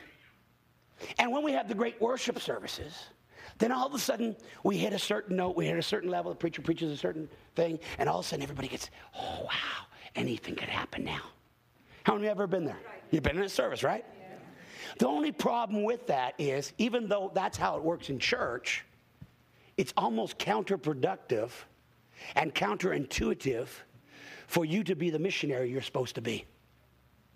Some of you are looking at me saying, what's, what's he talking about? Because when you are in McDonald's, there is no worship team. When you're in McDonald's, there is no choir. There is no sweet atmosphere. Come on now. When you're on the street in Walmart, people are, you know, you just it's just the world. That you may not have goosebumps. You may not feel anything. You may not you may not feel special. You might even be sick in your stomach. You might have an ingrown toenail, but you still have something on the inside that that person doesn't have. And if you don't recognize what you have, what you have, you will never do the works of Christ. And so it's almost counterintuitive in Pentecostal, charismatic, Baptist, word faith circles where the Spirit of God moves and we love it and I want more of it. But I don't want to be deceived to think that this is the only place where the Spirit of God can move. Because He can move in McDonald's with or without a choir. And He can work through my hands with or without a strong anointing. That's right. Come on. Cool. He can even heal through my hands when I feel sick. And some of us, some of you, some of you just got some crazy ideas. See, the deal is that you got to know what you have inside you. I have a treasure in earthen vessel, Christ in me, the hope of glory. Well, that's because you're an evangelist. No, it's because I'm a believer. And if you were a believer, you'd understand that He lives in you too. Now, watch this. In the book, and say, okay, let me just show you Romans chapter 1, verse 15. Paul says, I'm ready for to preach the gospel. I'm not ashamed of the gospel, right? He said, I'm not ashamed of the gospel. It's power of God unto salvation. And he says, he says, I'm, re- I, I'm ready to preach the gospel. He says, for as much as in, is in me, verse 15. He says, for as much as is in me, I am ready for to preach the gospel. Everybody say, I'm a missionary. I'm a missionary. So you got to discern what's in you. And when you walk out of this place of anointing, the altar, and all the good gifts that are flowing at the altar, and all the glory, and all the wonderful worship, and I'm not minimizing, we like it. We love the atmosphere. We love the manifest presence of God. But you know what? Jesus never, ever once said, I got to wait for a wind, or a wave, or a move, or a flow, or till we hit a certain note before I can heal you. He just ministered out of the God inside him mentality. He said, The God, he, Philip said, John 5, John 15. He said, Show me the Father. And Jesus said to Philip, Have you been with me so long? You don't know that me and my Father, we one? for the Father and me, he does the works. Can I ask you, how did Jesus do the works? Did he do it because there was a great anointing? Does he do it because there's a great worship team? Did he do it because there was a great atmosphere? Did he do it because everybody was believing? Did he do it because everybody lifted their hands uh, to the right? Did he lift, do it because everybody was standing in their head and spit nickels? No, he did it because God dwelled within him. And then he goes on to say, He is in me and I am in you. And he said, If He is in me and I am in you, and I will go and I'll send you another comforter, and He will abide with you forever. Hallelujah.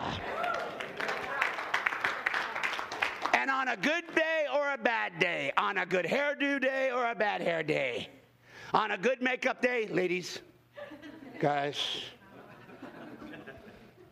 on a bad day, whether you had an argument or whether you didn't have an argument. See, you guys, I think sometimes we're delusioned, delusional. We think that every time a preacher gets up to preach, he really wants to preach. Sometimes preachers are just tired. Sometimes they come to the service and they go, Oh God, just get me through another one. Here comes another one, just like the other one. Come on now. And you think that every day it's just the clouds of glory. And no, no, no. Sometimes you get up and you think, God, help me make it through that. Help me make it through the night. Come on now. And you think that every person you see on television, because you know, you know, they got to be on television, so that makes it true. Everything they're saying. You got to listen because they got the money and, you know, they got enough, they got cameras. And so you think that every time they open their mouth that everything's perfect in their life, and you know it's not true. And I'm here to tell you what the lie of the enemy is, is that he tries to tell the believer two things. First three things. Number one, you're useless. You got to get more courses. You got to study more. You got to pray more. You never did enough. Number one. Number two, he tells you you're not holy enough. Which is we should always be try to be holy, but listen to me. If you if we let God use us more, we'd probably be more holy. And the third thing is to try to tell you that you didn't have a good enough day. I tell you, sometimes when I, you know, Paul said, when I'm weak, then he's strong. So what did Paul do? Did he strive to be weak all the time? No, he strived to be strong. But he said, when I am weak, then he's strong. And if I had a bad day, God can still use me. If I had an argument and, I, and it wasn't a nice day, God can still use me. Come on now. Why? Because he dwells within me. And so Paul the apostle said in Romans 1:15, he says, as much as is in me. Everybody say, as much as is in me. So you got to, when you walk out of these doors tonight, you got to figure out how much is in you. Because if you discern right now there's nothing in you, even what you have is going to be taken away. But if you say there's something, something within me, got a hold of the reins.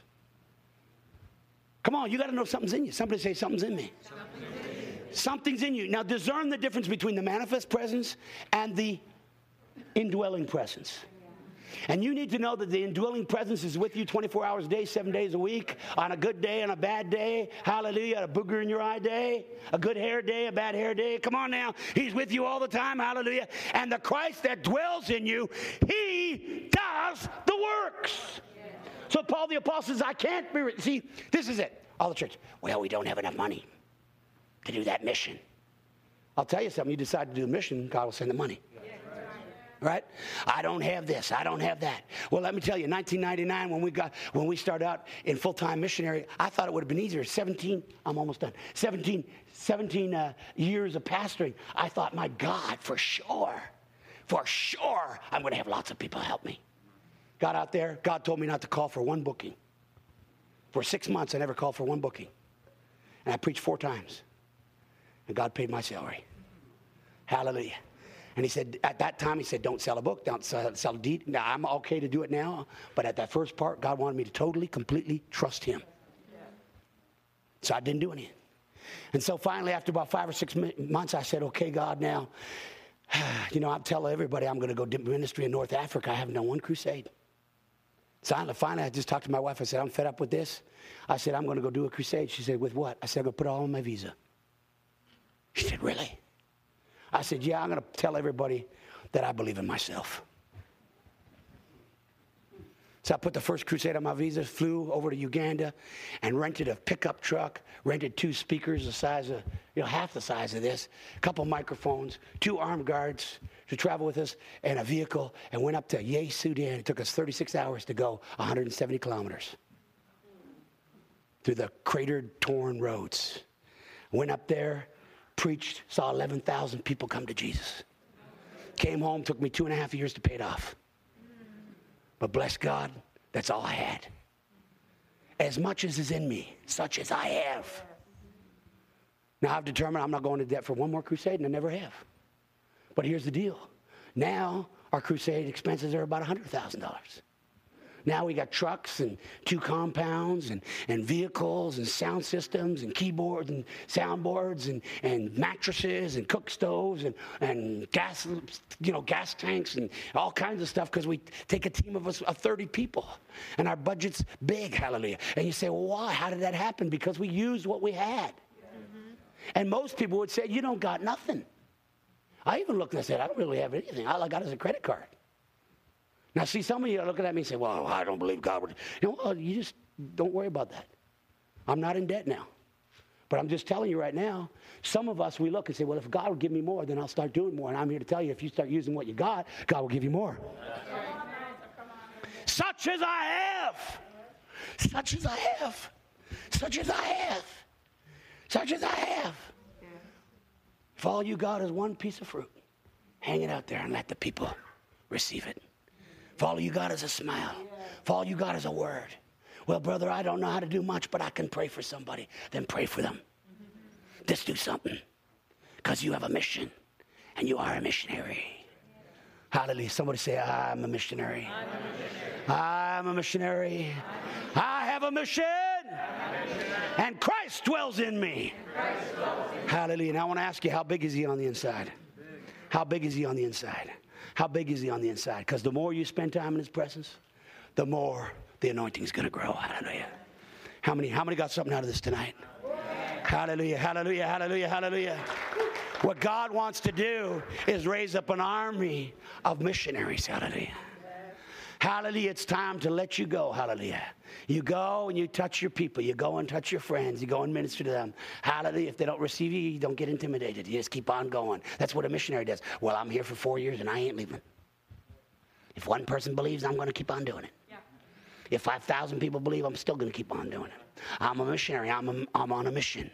I'm a missionary. I'm on a mission. Hallelujah. And everything we do all the week long and everything we do all month long is because we're on a mission. I'm on a mission. Mission, mission, mission, mission, mission. I got a mission. Hallelujah. I'm on a mission. Hallelujah. And it doesn't matter the obstacles. Hallelujah. Our last crusade, we got shot at. We got shot at by the LRA and, and we got, we were supposed to go in one place and then we ended up not being able to go there because of war. So we were supposed to go over here and then the tribal war broke out. But we kept on going. Mission, mission. There's a mission. There's souls. There's souls souls souls. Somebody needs Jesus. Somebody needs to be prayed for. Somebody needs healing. Hallelujah. Somebody needs hope. Hallelujah. Somebody needs the, the touch of God. Hallelujah. I have a mission. I'm a missionary. I'm on a mission. Hallelujah. Mission, mission, mission, mission. Hallelujah. That's what it's all for.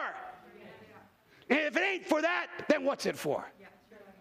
Because the only thing we're taking with us when we get to heaven is people. It's not the church pulpit. It's not the sound system. It's not the church van. It's not your four wheel four wheeler. It's not your skidoo. It's not your pickup truck. It's not your fancy house, and I'm not, I'm not against any of that. Enjoy. But understand I have a mission. Someone say, I got a mission. Someone say, I got a mission. I got a mission. I got a mission. Now, let me ask you something right now. If you understand what I preached, you are a missionary and you have a mission. Let me ask this question what do you have? What do you have inside you? What do you have inside you? What do you have inside you? The living God. Whether you feel it or don't feel it. So let me just finish with this thought. So I get up in front of 60,000 people who have rocks and sticks in their hands, and there is no choir and nobody's singing, Hallelujah. Ushers, keep that baby quiet. Hallelujah. Help somebody find their seat. There are no chairs. Hallelujah. Everybody lift your hands. Hallelujah. You're hitting the wrong note. Hallelujah. Everybody lean to the right. Hallelujah. I have none of that. I have nothing. I got 30 workers. They're all busy. Four of them are trying to keep the generators going. There's fun, some of them trying to keep the crowd control. Some of them are climbing the poles to make sure the lights are working because the light just went out. And somebody else is trying to keep the sound system going. And there's a couple people praying under, under the stage. And, and, and, and, and, and that's about it. And so I'm up there and they're all like this.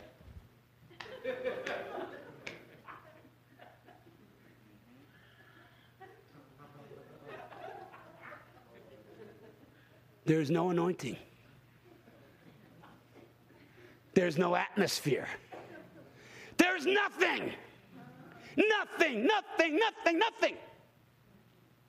Except for what's inside me.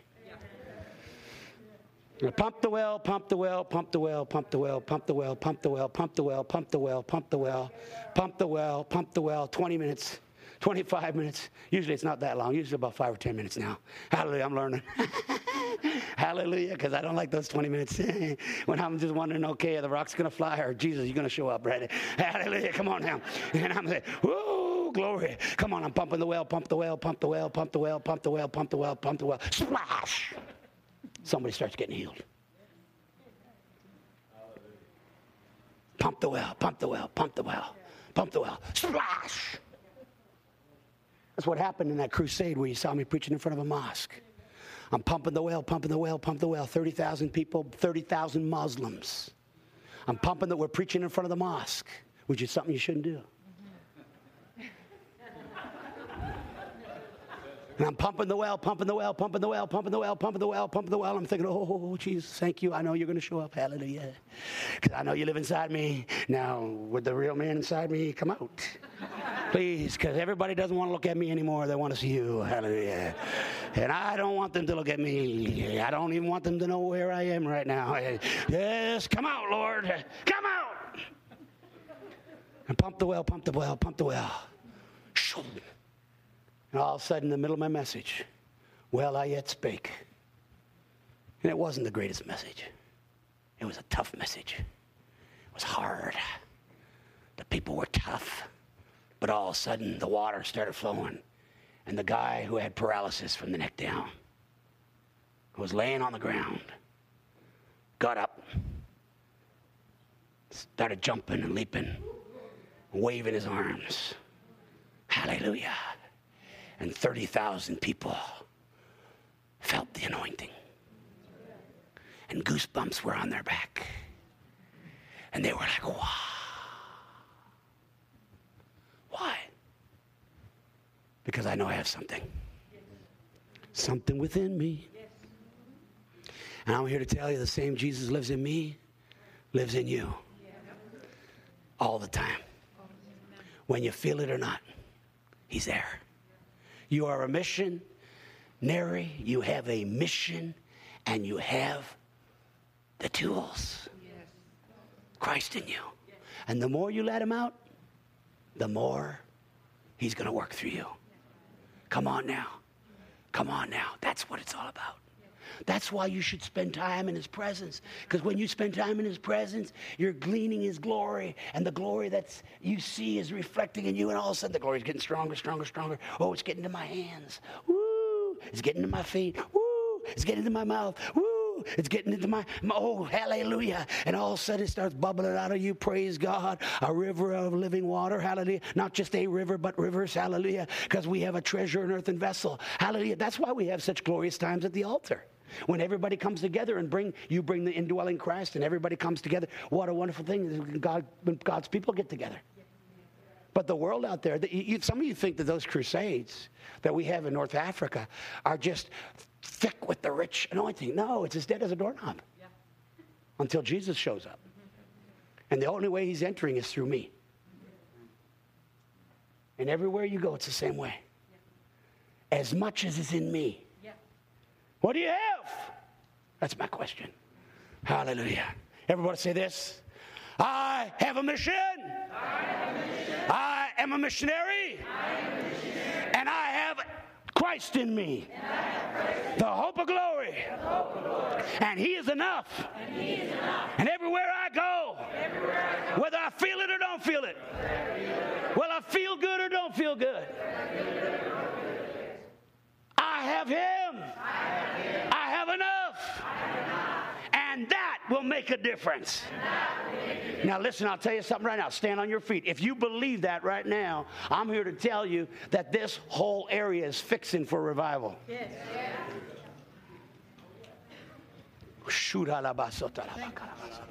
Come on now, just take your hands right now. Oh, hallelujah. And I'm going to tell you, you know what? Stop, put down your hands for a second. I'm going to just tell you how it works. You all looking for revival? Yes. You know where it starts? So I've done a, I've done a survey, and I'm not, I'm not, I don't know everything about revival, but I know this: if you'll pump the well, you'll have a river to release. If you'll release the river, you have a chance of rain. And let me just tell you if you want the manifest presence of God, every time the manifest presence of God has come and in the form of revival, it's been because some people have been very, very much aware of the indwelling presence. Come on. Put your hands on your belly right now. And like Bible, like Paul said to Timothy, Timothy, he said to Timothy, he didn't say, Timothy, pray for a wind, pray for a wave, pray for a move, pray, pray for a, a visitation. He said, stir up the gift which is in you. Come on, put your hands on your belly right now. Come on, put your hands on your belly right now. Stir it up, stir it up, stir it up. We have a treasure in earthen vessel. Christ in us, the hope of glory. Hallelujah. He lives in me. Hallelujah. He moves in me. Hallelujah. Jesus, I give you permission Get into my hands. Get into my mouth, Jesus. I'm not going to keep you down in the basement any longer. Hallelujah. I let you out. You can get in my hands. You can get in my mouth. You can get in my pocketbook. You can get into my brain. Hallelujah. I give you permission. You can have control of this whole house. Hallelujah. Christ in me, the hope of glory, such as I have, as much as is in me, I am ready for to preach. Hallelujah. Whoa, shalababa. Come on, stir it up, stir it up for a moment. Come on, stir it up, stir it up, stir it up, stir it up, stir it up, stir it up, stir it up, stir it up, stir it up, stir it up. Out of your belly, rivers of living water. Out of your belly, rivers of living water. Out of your belly, rivers of living water. Rivers, rivers, rivers, rivers of living water. Hallelujah. Hallelujah. Now, make this confession with me right now. Whether I feel like it or not, there is a Christ, who lives inside of me. He's strong, He's, mighty, He's, there all the time. Whether I recognize Him or not, He's there. And I have an indwelling presence. Christ in me, the hope of glory. I have a mission. And I am a missionary. And I have been given the authority. But not just the authority. I have the power. And the power resides in me. And on a good day or a bad day, I still have the power. When I feel good and when I don't feel good. When I'm happy and when I'm not happy. I still have Him inside me. I have a river of living water flowing out of my belly. I count. I'm important. I have a ministry. I'm important to God. I am an ambassador. I am a priest. I'm a minister. I am a missionary. I have a mission. Use me, Lord. Use me, Lord. Lift up your hands and pray a prayer. Use me, Lord. Whoa, Come on, come on, just pray right now. Use me, Lord. Use me, Lord. Use me, Lord. I know you use my pastor, and I know you use the worship team, and I know you use that evangelist, but use me, Lord.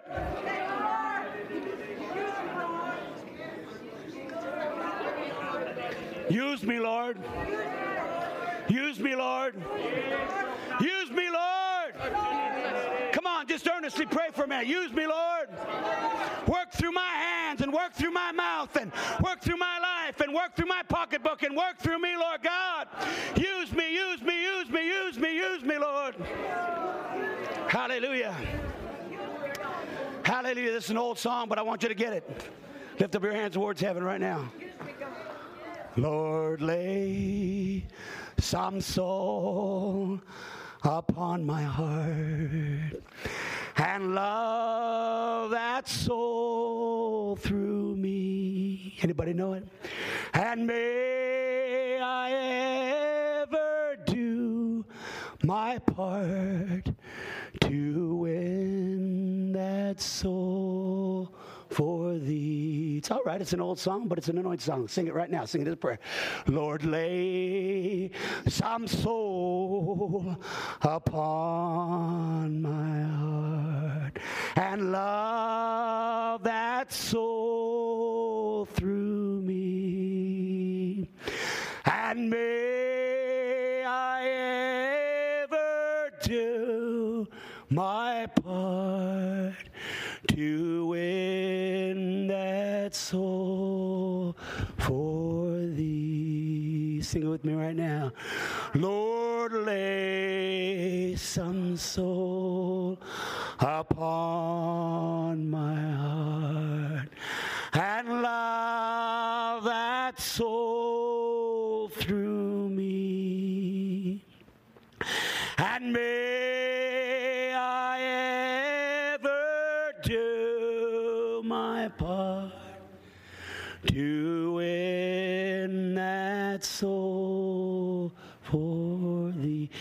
If you can sing some bass, you can sing some alto, sing something, but I'll just sing with me right now. Sing it as a prayer. Lord, lay some soul upon my heart and love that soul through me. And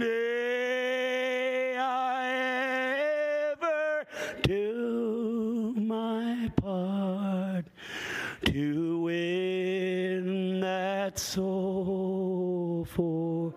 I'm not going to quit for a while, so you might as well catch on.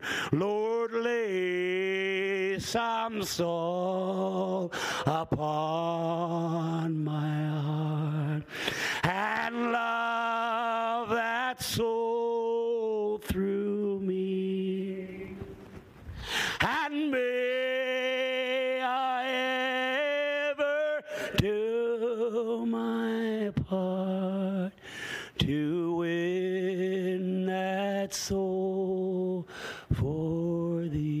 Lift up your hands and sing it one more time. Lord, lay some soul upon. Sing it as a prayer right now. And love that soul through me.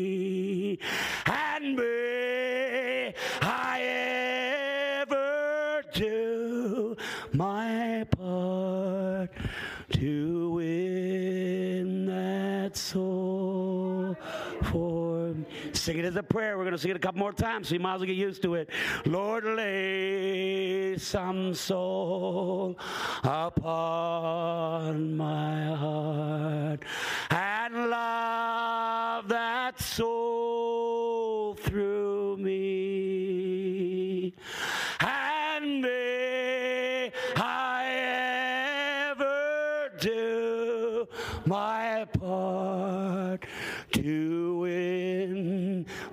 that soul for thee. One more time. Lord, lay some soul upon my heart and love that soul through me. And may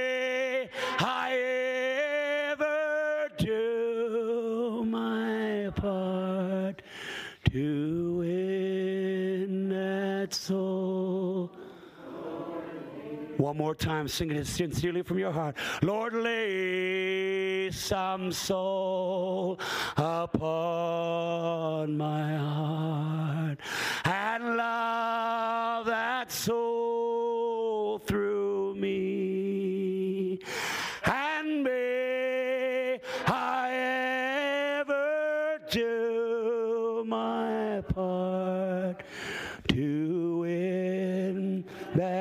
soul for thee. And may I ever do my part to win that soul. Look at me right now. Look at me right now. Look at me right now. The Spirit of the Lord is here. Hallelujah. Sometimes we got to move past what's in it for me to move into a place to what's in it through me. Like I said last night, we got to move from consumer to carrier. We got to move from self to servant. Hallelujah. Now bow your heads and close your eyes. Hallelujah.